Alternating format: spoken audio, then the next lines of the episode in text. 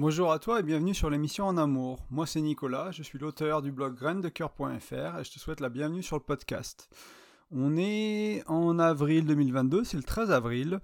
Euh, c'est l'épisode 49 que j'ai intitulé La colère en couple ou la crise en couple, c'est compliqué, trois astuces pour mieux gérer les crises. Euh, donc c'est un sujet vraiment qui me tient à cœur, les crises, les tensions, la colère. Euh, je t'en parlerai un peu plus à la fin du podcast pourquoi? Euh, les auteurs, euh, les lecteurs habituels, peut-être, euh, vous le savez déjà. Mais voilà, c'est quelque chose qui, est un sujet qui me tient à cœur. Et je vous parlerai un peu de ma vie passée autour, autour de la colère et, des crises. Et je vous partage dans ce podcast vraiment, enfin je te partage dans ce podcast vraiment mon, ce que j'ai appris en thérapie, ce que j'ai mis en place, que, ce qui a été difficile, ce que j'ai appris à gérer, etc. Pour vraiment t'aider s'il y a une dynamique de... Il y, a, une des personnes qui est colérique dans la relation, que vous appreniez tous les deux en fait à gérer ça d'une meilleure manière en fait, que vous arriviez à vous préserver, à créer de l'amour, à créer de la, tendresse, à retourner en harmonie et à apprendre à cette vague de colère qui peut être là, cette crise qui, surgit et qui explose, eh comment, comment la gérer en fait? Là, on va se concentrer sur aujourd'hui comment gérer la crise. Des fois, je, je parle plus de comment l'anticiper. Et là, on va plus parler de gérer une fois que la colère est là. Donc, il y, y, a aussi des manières de faire en sorte qu'il y ait moins de colère dans le couple, moins de crise, moins de tension, moins de problèmes, et euh, c'est pas vraiment le sujet d'aujourd'hui. Euh, je voulais aussi préciser qu'en fait, on, quand même, on traverse quand même une période assez difficile. Hein. Il y a eu le Covid, il y a eu les confinements pendant presque plus de deux ans maintenant, euh, avec le stress sur le travail, sur les vies privées, sur les enfants si vous si en as, etc. Il y a eu plein de choses. Peut-être que pour certains, il y a le réchauffement climatique qui est un peu inquiétant aussi ces dernières années, qui s'accentue. On a une guerre aux portes de l'Europe euh, qui est là depuis un petit moment maintenant. On a une élection, présidentielle qui se passe peut-être pas comme tu voulais. Enfin voilà, il y a plein d'éléments extérieurs euh, qui font que ces peurs qui semblent ne rien avoir avec ton couple en fait, qui peuvent amener des peurs, de la frustration, des, tensions, ces événements-là, ils peuvent amener tout ça. On a tendance à les répercuter sur le couple. Et, j'aurais pu inclure le travail là-dedans. J'en ai, ai pas vraiment parlé trop. Euh, je l'ai pas mis dans mes notes, mais en général, quand on a des problèmes au travail, on a des problèmes à l'extérieur du couple, ben, on revient à la maison, on les ramène, euh, on a des problèmes, on a des, enfin voilà, on, ramène tout ça dans, le couple et parce qu'on est impacté émotionnellement, on est stressé, on est inquiet, etc. Cependant, il n'y a pas besoin d'éléments extérieurs en fait pour vivre une crise en couple. Euh, c'est juste là, ça vient avec le temps, avec les maladresses, avec l'usure du couple. Et quelle que soit en fait euh, bah, la cause de la crise dans ton couple, euh, j'aimerais partager avec toi trois astuces, une quatrième qui s'est euh, un peu, euh, comment dire, qui s'est un peu invité en préparant le podcast, et pour t'aider à naviguer tout ça, pour être plus agile. J'ai voulu le mettre comme ça, pour apprendre à être plus agile, pour rester dans l'amour, dans l'accueil, même quand c'est difficile, même quand ça crie, même quand ça s'énerve, même quand la tension monte, même quand on sent vraiment, sans que ça en arrive jusqu'à crier, à vraiment s'engueuler pas, on n'est pas encore à casser la vaisselle, mais voilà, il y, a vraiment quelqu'un qui est en train, dans, la dynamique du couple, enfin dans le couple, il y en a un qui est en train de, perdre un peu les pieds et, euh, de s'énerver vraiment très fort. Donc voilà, donc, euh, et en fait, aussi, hein, que tu sois le colérique ou la colérique, ou que tu sois celui qui reçoit la, la colère dans le couple, euh, je vais essayer de parler un peu des deux côtés. Parce qu'il n'y a pas. Déjà c'est une danse qu'on danse à deux. Hein, pour que quelqu'un soit colérique, il faut qu'on l'ait autorisé d'une certaine manière. Euh, les personnes qui ne tolèrent pas la colère ne sont pas dans des relations où il y a de la colère et n'ont pas ce problème-là. Euh, donc si tu es dans une relation où il y a de la colère, ça veut dire que d'une certaine manière, tu, tolères, la colère. Euh, j'étais dans des relations où il y avait de la colère. C'est aussi ok de tolérer la colère. Ça dépend toujours de quelle intensité et des conséquences que ça a. Mais, voilà, on va faire un peu le tour de tout ça. On va voir un peu où sont les limites. quoi faire s'il y a de la colère et, tout ça. Et encore une fois, c'est un sujet qui me tient à cœur que je, c'est voilà, vraiment mon expérience personnelle que je te partage à travers ce podcast, mais pas que mon expérience personnelle, c'est encore une fois ce que j'ai appris en thérapie, ce que j'ai appris en lisant des livres sur le couple, sur la communication, etc. Donc c'est un peu... Euh, mm, c'est presque un protocole cet article que tu pourrais suivre s'il y avait de la colère en fait. C'est trois astuces, quatre astuces que je mets ensemble qui font une sorte de petit protocole que, que j'ai appris à mettre en place dans ma vie quand il y a besoin. Euh, avant de commencer, il y a un concept important euh, que je veux te partager. Alors je crois que j'en ai parlé il n'y a pas si longtemps, ce qui est assez rare, parce que j'en parle pas, pas tant que ça, c'est pas un concept qui, euh, revient, qui, ressort si souvent, mais pour moi il est primordial et il est facile à intégrer en fait. C'est qu'il n'y a que deux manières de communiquer.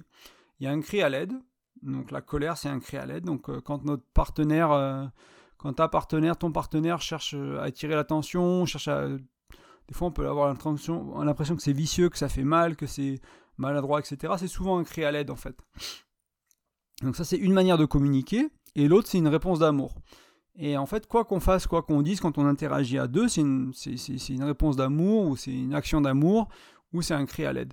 Et euh, la colère étant un cri à l'aide, si moi par exemple, enfin, il y a de la colère dans, dans, ma relation et que moi aussi je réponds par un cri à l'aide et je m'énerve, ben, qu'est-ce qui va se passer? On va augmenter les tensions, les problèmes, on va accentuer la crise, on va, c'est là où on va casser les assiettes et on va claquer des portes, on va dire des choses qu'on regrette. Alors que si on arrive à, à la colère, si on arrive à répondre avec une réponse d'amour, ouais, une réponse d'amour, on peut faire totalement l'effet inverse. C'est-à-dire qu'on peut euh, faire en sorte que la colère de l'autre, par exemple, ou la nôtre, ne, ne s'emballe pas.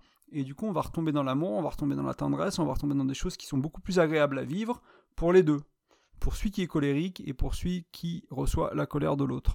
Donc on va voir tout ça ensemble, mais c'était un petit concept que je voulais amener pour bien comprendre que euh, c'est une danse qu'on fait à deux et que, que, vous soyez le colérique ou que vous soyez la personne qui la reçoit, votre action, vos actions euh, sont très importantes euh, pour, bah, on va dire, la conclusion de, de, cet épisode de colère, pour son, son, dénouement.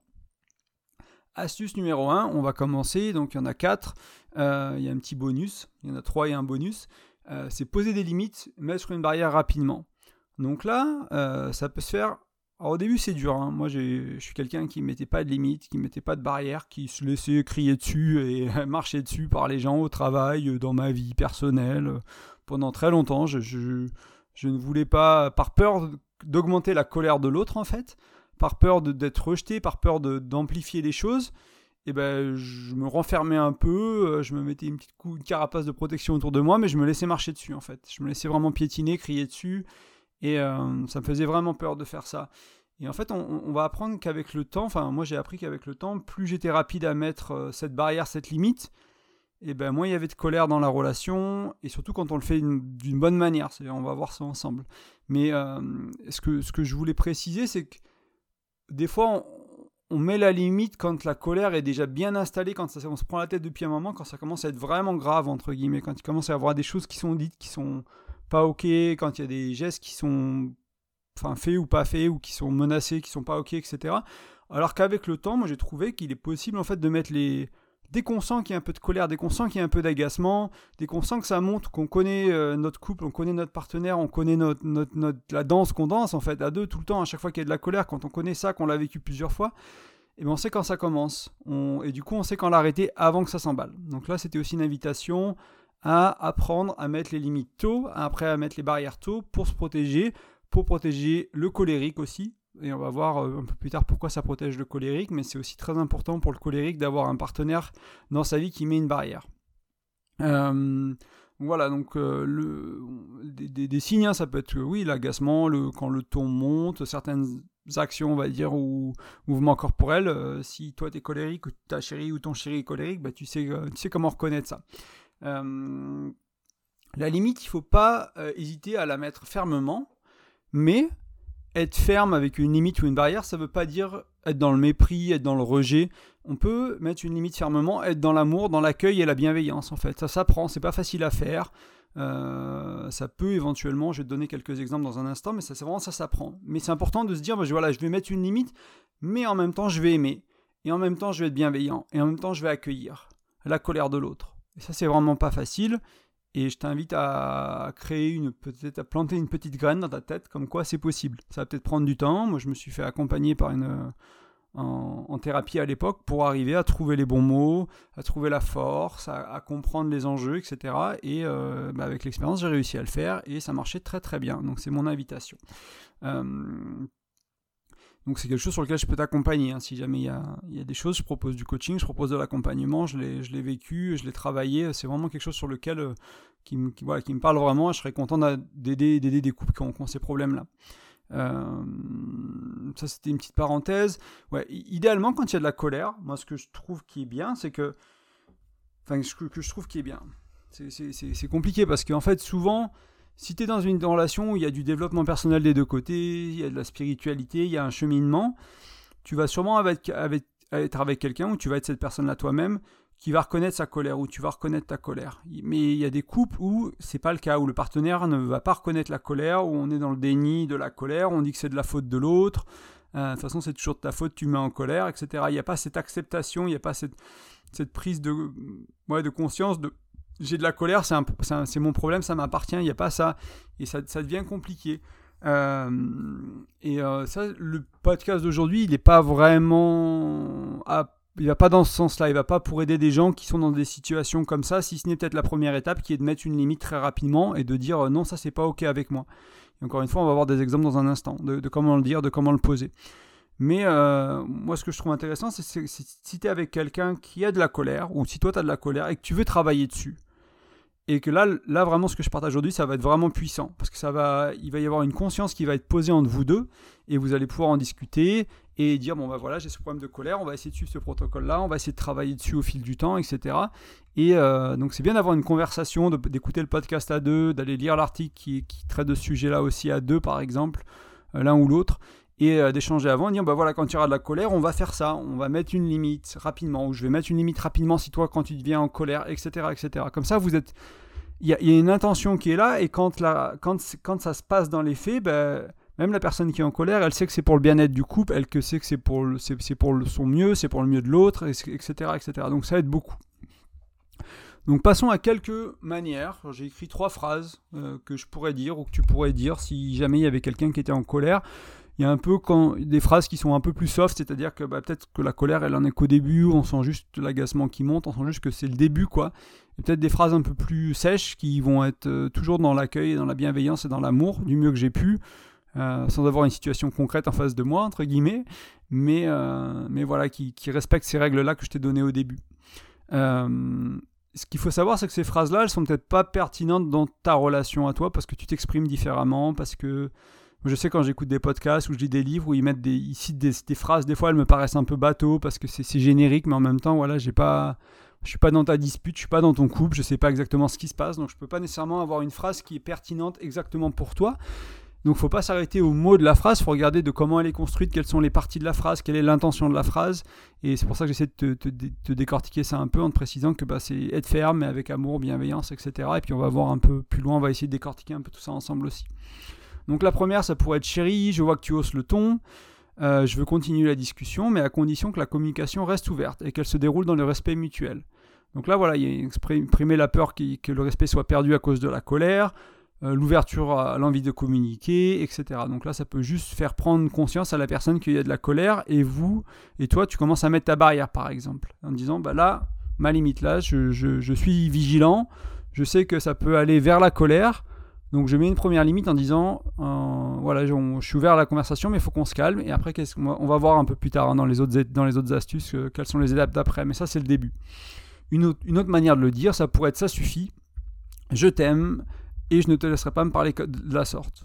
Donc là, voilà, on s'est peut-être fait insulter, on s'est peut-être euh, pris des petits reproches dans la tête et on, il faut qu'on faut mette une ligne dans le sable et on dise non là c'est fini là là j'arrête. Et on rappelle le je t'aime euh, parce que c'est important de te rappeler que c'est un acte d'amour aussi. Mettre une limite mettre une barrière c'est un acte d'amour. Euh, quand c'est fait de la sortie avec du mépris du jugement du rejet euh, c'est pas nécessairement un acte d'amour c'est un acte de préservation de défense etc mais ça peut être les deux. On peut se défendre tout en aimant. Et une troisième suggestion qui est peut-être encore un peu plus ferme c'est ok c'est assez pour moi tu es énervé depuis un moment et je me sens mal à l'aise maintenant euh, restons-en là, je t'aime beaucoup, on reviendra à cette discussion plus tard, euh, quand on sera calme tous les deux. Et là, c'est important aussi de préciser que bah, c'est tous les deux, quoi. C'est pas juste euh, toi, t'as ta colère, ça va pas, t'es pas bien avec ta colère, c'est moi, ça commence à m'impacter, en fait. Je commence à me sentir pas bien, je commence à m'énerver aussi, je commence à perdre contrôle, je commence à, me renfermer, il commence à se passer... ouais, il se passe quelque chose en moi, et moi aussi, j'ai besoin de, d'espace, en fait. Et ce sera un peu notre point numéro 2, on va y aller dans, dans un instant. Il y a quelques points importants dans toutes ces phrases et dans celles que je t'invite à trouver qui, qui, tiraient, c'est ne pas attaquer, ne pas blâmer l'autre. Ne, ne, pas euh, rajouter de l'huile sur le feu en disant euh, oh bah, de toute façon tu es toujours en colère, tu, ça sert à rien avec toi. Enfin voilà, il faut rester neutre, dit voilà, je, je, vois que tu hausses le ton. C'est pas euh, tu es toujours en colère, tu fais chier. Je, constate que tu hausses le ton ou parler éventuellement de notre expérience à moi. Je vois la manière dont tu la manière dont tu t'exprimes, moi ça je me ressens comme si, je me ressens comme ça. Parler de vous, parler en jeu en fait. mais éviter tout ce qui attaque, parce que quand l'autre est colérique, tout ce qui va être une attaque, tout ce qui va être quelque chose que vous, voilà, ça, ça va, ça risque d'intensifier les débats, euh, enfin les problèmes. Euh, être ferme, poser sa limite. Donc voilà, j'espère que les exemples te le montrent et il y a différents niveaux de fermeté. Euh, et ensuite, rappeler que c'est un acte d'amour et pas un rejet. Donc c'est pour ça j'ai mis je t'aime, je t'aime beaucoup. moi je trouve ça super important. c'est en thérapie que j'avais appris ça. La thérapeute me dit en fait c'est comme avec un enfant quand on est en couple. C'est-à-dire quand un enfant, tu lui dis euh, t'es puni et que tu, juste tu le punis, bah, des fois il va, le enfin, il va peut-être se sentir rejeté, etc. Et, ou si tu dis quelque chose à ton enfant de manière générale, dis bah voilà, s'il faut gronder un enfant ou lui faire un reproche ou l'éduquer d'une certaine manière, lui dire bah voilà, tu vois ça, il faudrait le faire comme ça, etc. C'est lui rappeler qu'on l'aime en fait, dire je t'aime et je fais ça parce que euh, c'est important pour toi, etc. Pas juste le faire sans dire le je t'aime en fait. Et, euh, j'ai trouvé ça super important et super puissant d'arriver dans ces moments-là à dire le je t'aime, à dire le t'es importante pour moi. Notre relation elle est importante pour moi, alors je. Euh, et des fois ce sera toi qui arrivera à faire l'effort, des fois ce sera ta partenaire. C'est pas toujours le poids du monde n'est pas toujours sur tes épaules, c'est des choses qui se fait à deux. C'est pour ça que je, vous encourage à en discuter à deux. Euh, et encore une fois, ouais, si le colérique ne reconnaît pas, n'assume pas sa colère, bah voilà, c'est des choses qui sont euh, beaucoup plus difficile à gérer. Et moi, ma suggestion, notamment dans ce podcast, c'est de te protéger. Voilà, ça va être l'importance de toi de te protéger, de mettre tes limites, de voir après, bah voilà, si tu es avec quelqu'un de colérique, de violent, émotionnellement, physiquement, euh, verbalement, qu'est-ce que tu veux faire de ça? Est-ce que tu veux aller travailler en thérapie, voir si ça passe? Est-ce que tu veux sortir de la relation, etc. Je, n'encourage pas à rester dans des relations abusives. Euh, s'il y a un peu de, temps en temps, s'il y a des crises, s'il y a des tensions, s'il y a quelqu'un qui a du chemin à faire et à travailler sur lui et que c'est une belle relation quand même et qu'il y a plein d'autres choses, oui, bien sûr, euh, apprendre à gérer la colère, apprendre à gérer les crises à deux et naviguer. Moi, c'est ce que j'ai fait avec mon ex-femme et, euh, et je lui en veux absolument pas pour ses colères. Ça m'a fait grandir énormément. Ça a vraiment changé l'homme que je suis. Et si elle n'avait pas eu ces moments de colère, ben, j'aurais pas appris à communiquer aussi bien, à être aussi assertif et à être aussi. Euh, ouais, enfin, ça m'a fait vraiment grandir en fait. Euh, et donc j'ai beaucoup de gratitude pour ces, moments-là qu'on a vécu. Ça fait grandir la relation et on. Voilà, le protocole que je te partage aujourd'hui, c'est notamment parce que ça marche et que ça a vraiment changé notre relation en profondeur, euh, même si on est séparés aujourd'hui, hein, mais, mais les, les, colères, c'était vraiment plus un souci. Quoi. C'est aussi pour ça que ça me parle beaucoup. Astuce numéro 2, prendre de la distance physique. Alors ça, je ne sais pas si pour toi c'est facile, pour moi c'était euh, difficile, c'était vraiment dur. C'était, euh, j'avais le sentiment d'avoir échoué au début de la relation. On restait des heures ensemble à parler quand il y avait une crise, une tension. On passait 6 heures, 7 heures dans la maison à discuter, machin. Et moi, je ne pouvais pas prendre de la distance. J'avais vraiment le sentiment que si je prenais de la distance, on avait échoué. la diplomatie avait échoué, c'était la guerre, quoi, entre guillemets, si c'était un, conflit entre deux pays. C'était vraiment pour moi un synonyme d'échec. Et en fait... Euh, j'ai compris qu'avec le temps, en fait, des fois, il y a besoin de se calmer, il y a besoin de laisser de l'espace, il y a besoin que les esprits retombent, etc., etc., et que c'est très important de prendre de la distance physiquement. Donc, c'est souvent quelque chose que je conseille maintenant, que je trouve important, et euh, voilà, ça, permet à chacun de se poser, de, au colérique de comprendre, bah oui, ok, je suis en train de dépasser un peu les bornes et à se calmer, et puis nous aussi à voilà, on, verra un peu plus tard, hein, ça peut être aussi un moment d'introspection et de, comprendre ce qui se joue vraiment. Euh, mais ça, c'est l'étape suivante et on va rester un peu sur le prendre de la distance pour le moment. Euh, ouais, moi j'ai passé ma vie hein, à éviter les conflits euh, en croyant qu'une bonne relation, c'est une relation sans vagues, sans tension, sans engueulade. Donc t'imagines que ce que je te partage aujourd'hui, c'était pas très facile pour moi du tout, vraiment. C'était vraiment difficile au début. Donc si t'en es là aussi, eh ben, tu sais que c'est possible parce que je l'ai fait. Je pense pas que je sois plus capable que qui que ce soit d'autre. Et si jamais euh, tu fais autre chose et tu es entre les deux, bah, c'est aussi une bonne, je pense c'est aussi une bonne école et c'est une bonne chose à, intégrer tout doucement. Euh, ce qui est intéressant de comprendre, c'est que en communiquant bien, en mettant bah, la barrière et en prenant de la distance et en communiquant d'une manière générale, euh, on peut réduire fortement l'intensité des, des, engueulades. Et c'est ce que j'essaie de te partager dans ces podcasts, dans, dans le blog. Et aussi, ouais, euh, juste rappeler, euh, alors je vois que j'ai mis quelques points là que je te, parle, je les ai peut-être pas mis dans le meilleur ordre, mais bon, on, va suivre la trame. Euh, c'est se rappeler que les engueulades, ça fait partie de la vie à deux en fait. Il y a des gens qui, vont vous dire que le, pire, je sais plus c'est quelle thérapie, je me demande c'est pas un, un, compagnon qui faisait de la gestalt thérapie, et on discutait un peu du couple, on échangeait sur le couple, et il disait qu'en fait pour lui, en tant que thérapeute, l'un des des, choses les plus graves, entre guillemets, pour un couple, c'est qu'il n'y ait pas de, ait pas de, pas d'engueulade, pas. Pas nécessairement des engueulades, mais qu'il n'y ait pas de, d'opinions opposées qui sont exprimées, quoi. Qu'on soit toujours d'accord, qu'on n'ose pas, qu'on n'ose pas parler, qu'on n'ose pas exprimer, qu'il n'y ait pas de tension, qu'il n'y ait rien. C'est, souvent un signe que le couple va très mal et pas sain du tout, parce que ça un manque de maturité émotionnelle, un manque de personnalité, etc. Et c'est souvent euh, des couples qui sont pas très épanouis. C'était son, avis à lui, thérapeute. Et je l'ai, vu ressortir plusieurs fois, hein, que les couples qui sont pas, il n'y a pas de conflit, ils sont pas vraiment vivants en fait. Au bout d'un moment, la source se tarit, on va dire. Euh, donc là, pour revenir un peu à cette astuce numéro 2, donc, qui est de prendre de la distance, euh, l'idée, c'est la personne, c'est, la personne qui met la limite, qui met la, qui met, euh, ouais, qui met la barrière entre guillemets, qui part. C'est-à-dire que si c'est moi qui, euh, ma partenaire est colérique, si c'est moi qui dis bon bah écoute là, ça va, je, vois que le ton monte, écoute, je t'aime et parce que je t'aime, parce que c'est important pour nous, bah, on, va prendre une pause en fait. Et euh, je vais aller à la. C'était la première phrase que je voulais partager avec toi, mais c'était je vais aller à la cuisine pour 20 minutes. Je reviendrai après pour qu'on finisse notre conversation, si c'est possible à ce moment-là, parce que des fois il faudra plus que 20 minutes. Je t'aime, je suis, impatient qu'on se retrouve une fois calmé. Aussi montrer euh, voilà l'envie de se retrouver, d'être de nouveau à deux, dans l'amour, dans la tendresse, dans l'harmonie, et que voilà qu'on comprenne que la colère c'est qu'une vague et que la vague elle passe, mais il faudra quand même régler le problème qu'il y a sous la colère. Mais donc c'est la personne, moi ma recommandation c'est la personne qui met la limite qui part et pas demander au colérique de partir. Parce que encore une fois c'est peut-être une attaque, c'est peut-être pris comme quelque chose qu'on lui reproche. En disant bah écoute t'es en colère, euh, casse-toi. Euh, non non c'est... T'as mis la tu as, dépassé les bornes entre guillemets, ou tu vas dépasser les bornes. On arrête là, on prend une pause, c'est moi qui m'en vais, je te laisse tranquille et vous pouvez même sortir de la maison s'il y a besoin pour aller marcher dehors, etc. Une autre formulation qui pourrait peut-être te parler, c'est c'est assez, on tourne en rond, là c'est un peu plus ferme, hein. c'est assez, j'en ai assez, on tourne en rond à ce stade, je vais, aller, je vais aller promener le chien, quand je reviens, je verrai te voir pour voir si ça va mieux, je viendrai te voir pour voir si ça va mieux.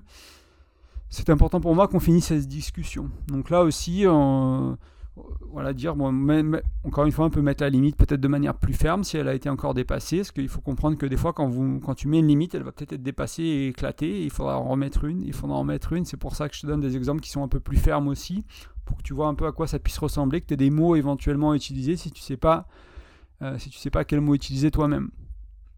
Mais voilà, prendre, prendre plus de temps, partir plus longtemps, sortir de la maison, comme ça le colérique, il a la maison pour lui, l'appartement pour lui, et il peut se recentrer. Et dire que voilà, c'était une conversation qui est importante, donc on reviendra à la conversation plus tard. Euh, encore un rappel, hein, je, je, pense que j'ai dit plusieurs fois, mais on cherche vraiment à retourner vers la bienveillance, à l'amour, à la communication ouverte. C'est vraiment ce qu'on cherche à faire avec ce protocole, ces astuces-là. Euh,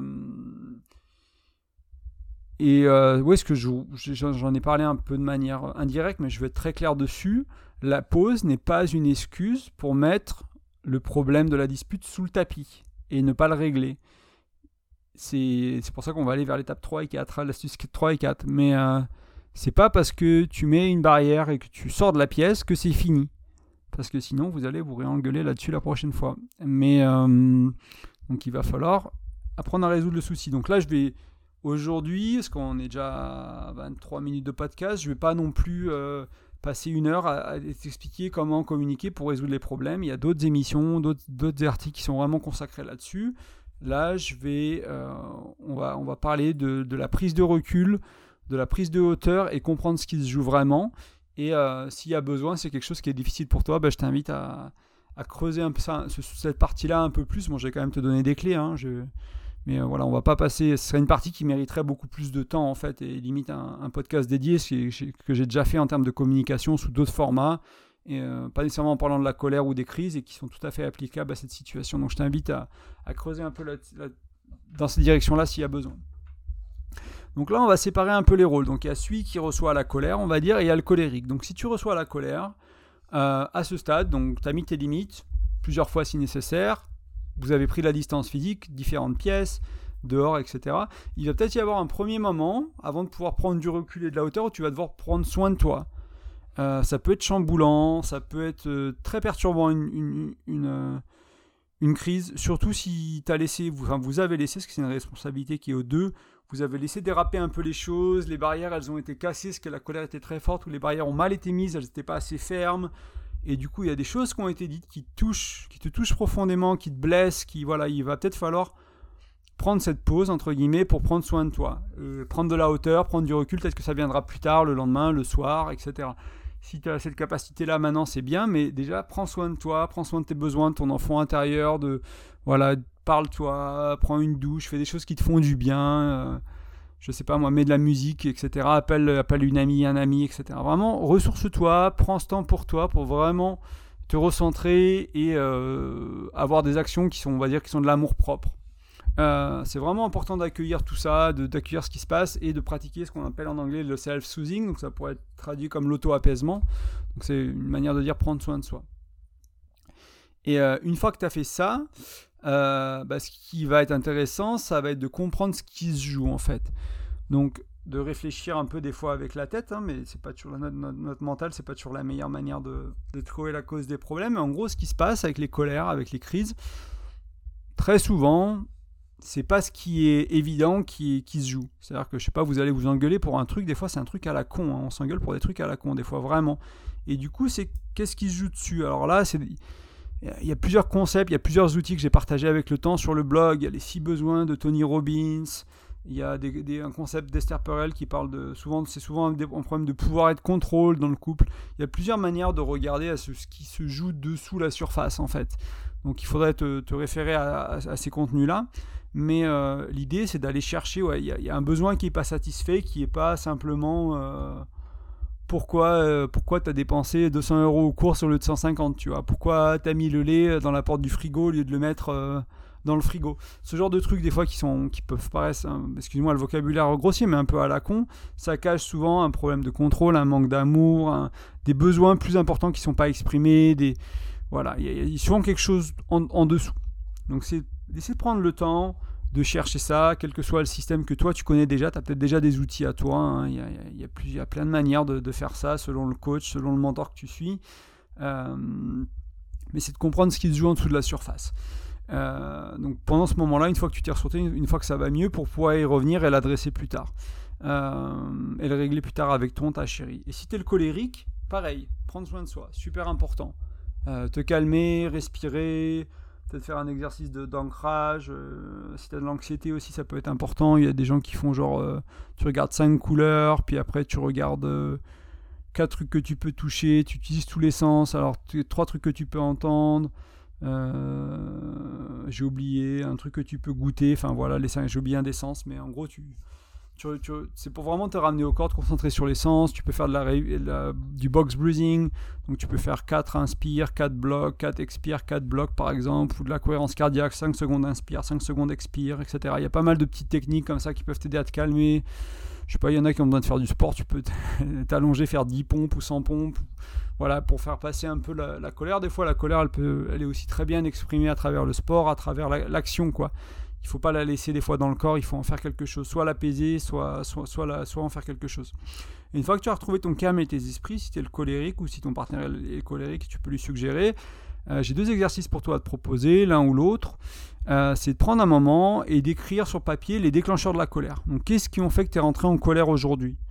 Voilà, essayer de, de, de griffonner tout ce qui se passe, de tout ce qui te vient, tout, ce qui te vient tout simplement. Ou euh, éventuellement, soit l'un, soit l'autre, ou les deux, c'est de prendre un papier et d'écrire tous les besoins que tu n'as pas exprimés, qui ne sont pas satisfaits dans la relation et qui t'ont mené à la colère.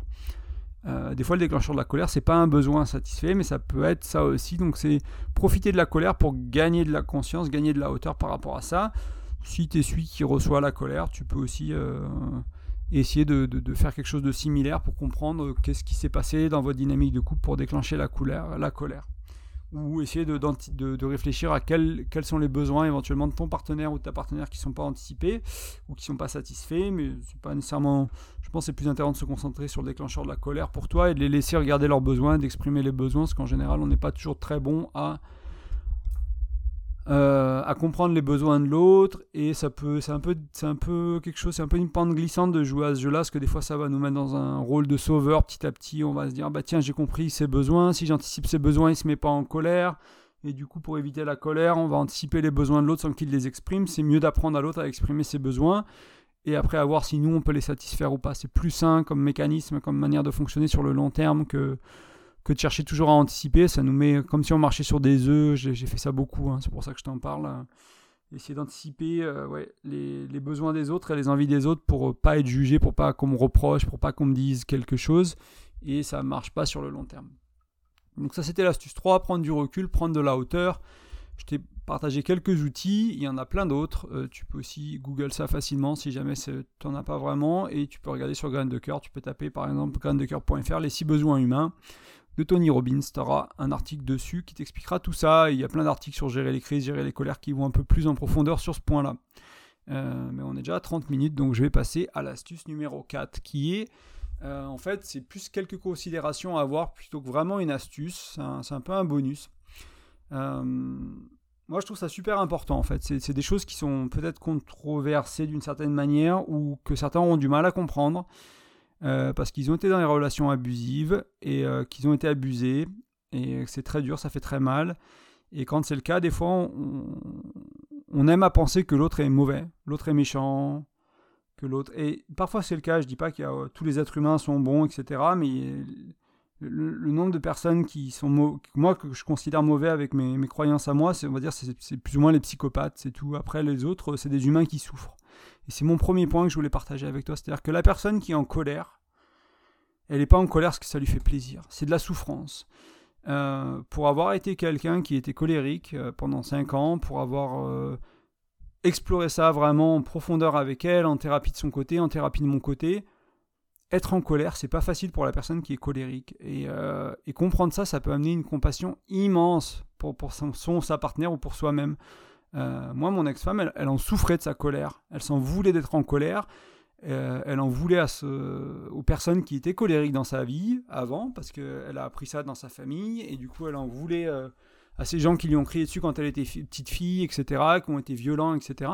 Elle en voulait. Et après, donc c'est souvent des choses qu'on apprend. Hein, un, père qui bat ses enfants, c'est souvent un père qui s'est fait taper par son père, et un père ou un fils d'alcoolique, etc. Et, euh, un des travaux qu'on a à faire en étant adulte, c'est comprendre un peu euh, voilà l'historique de nos parents pour un peu pouvoir leur pardonner, avoir de la compassion pour leurs erreurs et les choses qu'ils n'ont pas faites. C'est pareil avec notre partenaire en fait. C'est quelqu'un qui a de la colère, qui vous crie dessus, il souffre souvent bien plus et ils souffrent bien plus que ce qu'ils vont vous faire souffrir avec leur colère. Et euh, c'est dur à accepter. Hein. Et moi, j'ai des gens qui, quand je, je leur explique ça, ils sont là, oh, mais non, moi, t'as vu, j'ai tellement mal, etc. Bah, imagine ce que c'est. Imagine si, à, quel niveau, toi, il faudrait que tu arrives pour en, pour en arriver là? À quel niveau de souffrance il faudrait que tu sois pour crier sur les gens, pour perdre tout contrôle, pour devenir fou? Et euh, bah, dis-toi que c'est ce que ton partenaire ou ta partenaire, elle vit.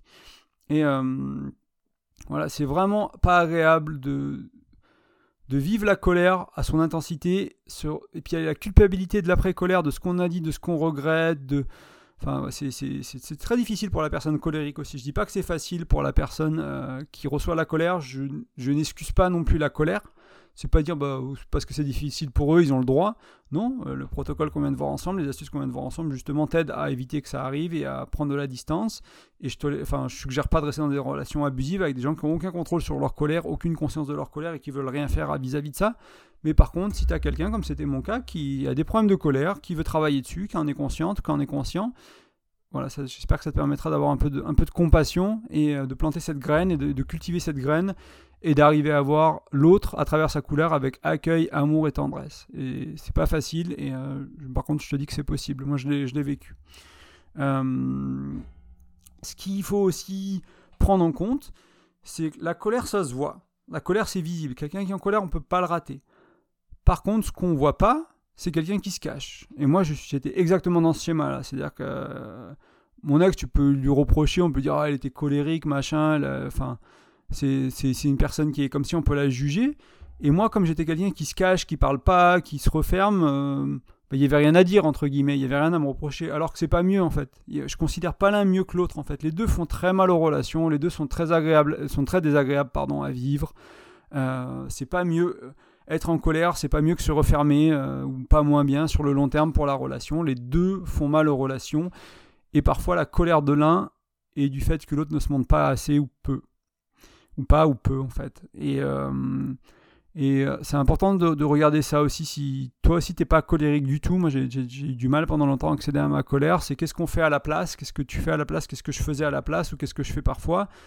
C'est euh, ne pas exister entre guillemets ne pas dire ne pas montrer mes besoins ne pas m'exprimer ne pas exprimer ma vérité et c'est pas pas mieux pour la relation en fait. Ça peut paraître moins violent euh, c'est une violence plus douce pour le couple mais c'est ça, ça marchera pas en fait. Ça sera pas pas ça euh, et aussi on, peut voir la colère comme une perte de contrôle et une vulnérabilité immense en fait. Quelqu'un qui, qui est en colère il est vulnérable c'est pas, c'est pas, c'est pas de la force la colère en fait. C'est peut-être une manière qui peut paraître brutale de regagner du contrôle sur la relation, de rééquilibrer les choses, de s'exprimer, de dire des choses, etc. Mais ce n'est pas une force d'être en colère. C'est vulnérable, c'est faible la colère d'une certaine manière. Et euh, la personne qui est en colère, elle est à bout d'idées, elle est, elle est à bout de patience, elle est à bout de solutions. Sinon, elle aurait fait autre chose avant pour les trois quarts des gens, pour la majorité des personnes qui, ont des problèmes de colère, qui ont des petites crises de temps en temps, qui ont des. Voilà, tous les six mois, tous les trois mois, quand c'est quelqu'un qui tous les jours, qui, nage dedans, qui ne veut pas en sortir, on est vraiment dans quelque chose de, très différent de, ce dont je parle ici. Mais, euh, mais voilà, il faut comprendre que c'est une vulnérabilité pardon, énorme. Et ça peut être accueilli comme ça en disant, ben voilà, je vois que tu souffres, je vois que tu as euh, bah, que tu sais pas faire autrement. En fait, tu aimerais que ça change, tu aimerais qu'il y ait quelque chose qui évolue dans la relation, mais tu aimerais qu'il évolue dans cette situation-là, mais tu sais pas faire autrement. La seule chose que tu sais faire, c'est en colère. Et là aussi, avoir de la compassion. Ne pas juger. Euh, vraiment, vraiment accueillir l'autre du mieux qu'on peut. Euh, sa colère, ses, ses défauts. nous, on a les nôtres. Et ça peut être vraiment des grands alliés pour réduire les tensions, pour retourner à l'harmonie, pour pas diaboliser notre partenaire pour vraiment garder de l'amour et une, estime d'eux qui est importante euh, et, les aimer en fait tout simplement. Donc ça c'était trois notions qui me semblaient importantes en termes d'astuces. Donc être en colère ça veut dire qu'on souffre, euh, la colère ça se voit et des fois quand on se cache c'est pas mieux pour le couple et la colère c'est être vulnérable d'une certaine manière. On peut le voir comme ça et encore une fois c'est pas je dis pas qu'il faut tolérer les abus verbaux, physiques, émotionnels. Émotionnels pardon. Euh, d'ailleurs c'était mon premier point de la conclusion, c'était tout ce que je partage aujourd'hui dans le podcast, euh, ça ne veut pas dire qu'il faut tolérer les relations abusives, pas du tout. Euh, si ta relation, elle a des moments où elle n'est pas saine, comme des colères, comme d'autres choses, ben, il y a des outils pour la rectifier. Il y a pas, c'est pas une question de relation saine ou de relation pas saine. C'est rarement qu'une relation saine, c'est rarement qu'une, c'est rarement qu'une relation pas saine. C'est, c'est pas noir ou blanc. Il y a des moments dans ta relation où vous faites les choses, c'est pas sain c'est dangereux, enfin, vous pouvez vous faire mal émotionnellement, vous êtes abusif, vous êtes manipulateur, manipulatrice, etc. Si c'est très peu, c'est ok, on manipule tous. Moi encore, des fois, ça m'arrive de manipuler, mais je suis pas, je suis, euh, je pense pas être un manipulateur. Je peux, enfin voilà, tu, mes chéris, enfin voilà, ce que j'ai travaillé sur moi. Je, mais ça, ça arrive qu'il y a des moments où je vais agir en tant d'une certaine manière qui peuvent être vus comme de la manipulation. Et c'est ok, on le fait tous, tu le fais, je le fais. Il faut l'accepter que des fois, on va être maladroit, des fois, on va pas être on va pas être noir, on va pas être blanc, on va être un peu gris, on va faire des trucs pas terribles. Ça fait partie de la vie, ça fait partie des relations. Euh, il y a des relations où voilà, c'est avec un manipulateur, un narcissique, une narcissique, un psychopathe, bah voilà, il faut, il faut peut-être euh, peut en sortir. Mais là, on ne parle pas de ça. Et euh, voilà, juste, juste rappeler tout ça. et vraiment que, je sais pas si tu arrives à le sentir, mais avoir de la compassion pour l'autre, quand l'autre est violent envers nous d'une certaine manière, c'est compliqué, mais c'est aussi mon invitation. Euh, ça fait partie du chemin pour moi, comme je te disais, avec les parents. Si tu as fait ce chemin-là avec tes parents, que tu leur reprochais des choses, tu dis ils m'ont pas fait ci, ils n'ont pas fait ça, bah, quand tu comprends ce qu'eux ils ont vécu dans leur enfance, souvent tu arrives à leur pardonner, à, avoir de la compassion. C'est pareil avec ta chérie, ton chéri. Euh, recevoir la colère ou la donner, c'est une danse, ça se fait à deux en fait. Et voilà, dans le couple, on danse à deux. Donc j'ai un peu ouvert le podcast avec ça aussi. Je voulais revenir dessus pour la conclusion. Euh, les outils que je partage avec toi aujourd'hui, d'une manière générale, c'est pour mettre un cadre autour de la colère et la gestion des conflits, pour aller vers le mieux faire. J'aime bien cette formulation. C'est pas pour faire mieux, c'est pas pour faire parfaitement, c'est pour aller petit à petit mettre des actions pour gérer mieux les choses. Ok, on va être meilleur à mettre. Déjà, on va, on va mettre pour la première fois, on va mettre une limite. Après, on va apprendre à mieux mettre la limite. Après, on va prendre une pause. On va se rendre compte que la, que l'espacement physique entre les deux pendant 20 minutes, ça fait du bien. moi, c'était la première fois que j'ai vu ça, que j'ai compris que ça faisait du bien. C'était difficile, hein, c'était, enfin, soulageant, mais je me chiais dessus entre guillemets. C'est excuse-moi pas d'être vulgaire, mais euh, pendant cette première pause, j'étais pas à l'aise du tout. J'avais encore le sentiment d'avoir échoué la communication, alors que c'est voilà, c'est, le dada du du, on va dire, du podcast et du blog, c'est la communication. J'ai commencé à parler quasiment que de communication dans le couple. Alors t'imagines quand moi je sentais que je fais J'arrivais pas à gérer euh, un problème avec la communication. C'était vraiment dur à vivre pour moi. petit à petit, on met tout ça en place. On met les, voilà, on, prend de la distance, on comprend que ça marche. On arrive à comprendre l'origine de la colère, on résout les problèmes, on voit qu'il y en a moins, on voit que la prochaine crise de colère, au lieu de durer trois jours, elle dure deux jours, puis un jour, puis deux heures, puis dix minutes. Parce que la barrière, elle est mise tout de suite, on parle tout de suite de ce qui, a, ce qui se cache derrière, des besoins, des trucs, paf crise de colère de 3 jours tournée en 10 minutes en 3 ans. Bah écoute, moi c'est mon expérience à moi, c'est possible, c'est pas toujours le cas, ça n'a pas toujours été le cas du moins. Et euh, c'est ce que je te souhaite en fait. Et c'est pour ça que je fais ce podcast-là, que j'ai fait cet article-là. C'est pour dire que c'est possible et tu peux vraiment, vraiment, vraiment passer. Nous, c'était des fois des crises. Euh, au début, avec mon ex-femme, c'était des crises qui duraient une semaine, quoi. Des fois, quand ça allait pas, il n'y avait pas toujours de la colère pendant une semaine, hein, mais voilà, il y avait des petites points, des petites choses qui étaient dites qui étaient dures à vivre, des choses qu'elle regrettait, c'était pas confortable pour moi, c'était pas confortable pour elle. Il y a personne qui était mieux ou, moins bien que l'autre, on était tous les deux dedans, on dansait tous les deux à deux. Et euh, moi, je l'autorisais et elle, elle, se faisait plaisir, entre guillemets, dans, ce que j'autorisais. Donc, on a appris à voilà, être mieux pour elle, mieux pour moi, mieux pour les deux, mieux pour le couple. Et on a réussi à réduire des fois des, choses qui duraient des jours à des heures et à des minutes. Et, euh, et voilà, et ça s'apprend. C'est comme tout. Euh, j'espère que tu le vivras si jamais tu es dans cette dimension-là, si jamais tu as ces problèmes-là dans ton couple. Euh... Ouais, ce que je voulais dire, mais je l'ai redit, mais c'est super important. Hein, c'est, voir le colérique comme quelqu'un qui souffre. C'est vraiment de la souffrance. Et quand tu vois la souffrance, quand, le colérique est assez vulnérable, pour te montrer sa souffrance, oh, il y a, l'empathie. C'est facile d'avoir de l'empathie, de la compassion pour eux et de, les aimer en fait. Et de dire, bah voilà, moi j'ai plus envie que tu vives ça en fait. C'est aussi pour ça que je vais apprendre à mettre des limites. C'est aussi pour ça que je vais apprendre à prendre de la distance physique. C'est pour ça que je vais apprendre à comprendre la cause du problème, c'est parce que je veux plus que tu vives ça. Je t'aime, je veux pas que tu vives ça. Donc faisons-le ensemble, faisons-le à deux. C'est mon invitation aujourd'hui. Euh, bah voilà, c'est tout pour aujourd'hui. Euh, juste rappeler quelques petites choses comme d'habitude, que tu peux me laisser euh, des petites étoiles, un petit commentaire sur la plateforme où tu écoutes le podcast, le partager avec des amis, ce sera le bienvenu, ça aidera un peu le, podcast à, être connu. Les, je vois que les chiffres d'écoute hein, journaliers, hebdomadaires montent depuis un moment, depuis que j'ai repris de la régularité. J'ai l'intention de continuer. Donc, euh, donc n'hésite pas à continuer à me soutenir, c'est le bienvenu. Enfin, je fais du coaching, de l'accompagnement autour de des sujets comme aujourd'hui. Si jamais ça te parle, tu vas sur graindecoeur.fr et tu prends le petit formulaire de contact dans l'onglet contact. Tu m'envoies un petit email, tu peux m'expliquer un peu ce qui se passe, ce que tu cherches, ce qui est important pour toi et on, on aura quelques échanges pour voir si travailler ensemble ça fait du sens. Moi, je cherche à accompagner des personnes sur la durée. Euh, et à t'aider à mettre en place des, actions, des choses dans ton couple qui vont faire la différence, en fait, comme des petits protocoles comme ça pour gérer la colère. Ça se met pas en place du jour au lendemain, c'est un travail de fond et c'est pas facile d'être accompagné par quelqu'un qui l'a déjà fait, qui s'est fait accompagner lui-même, euh, qui a lu des livres sur le sujet, ça peut aider. Et enfin, tu peux toujours sur graindecoeur.fr en échange de ton prénom et de ton email télécharger gratuitement mon e-book qui donne 5 conseils autour de la communication.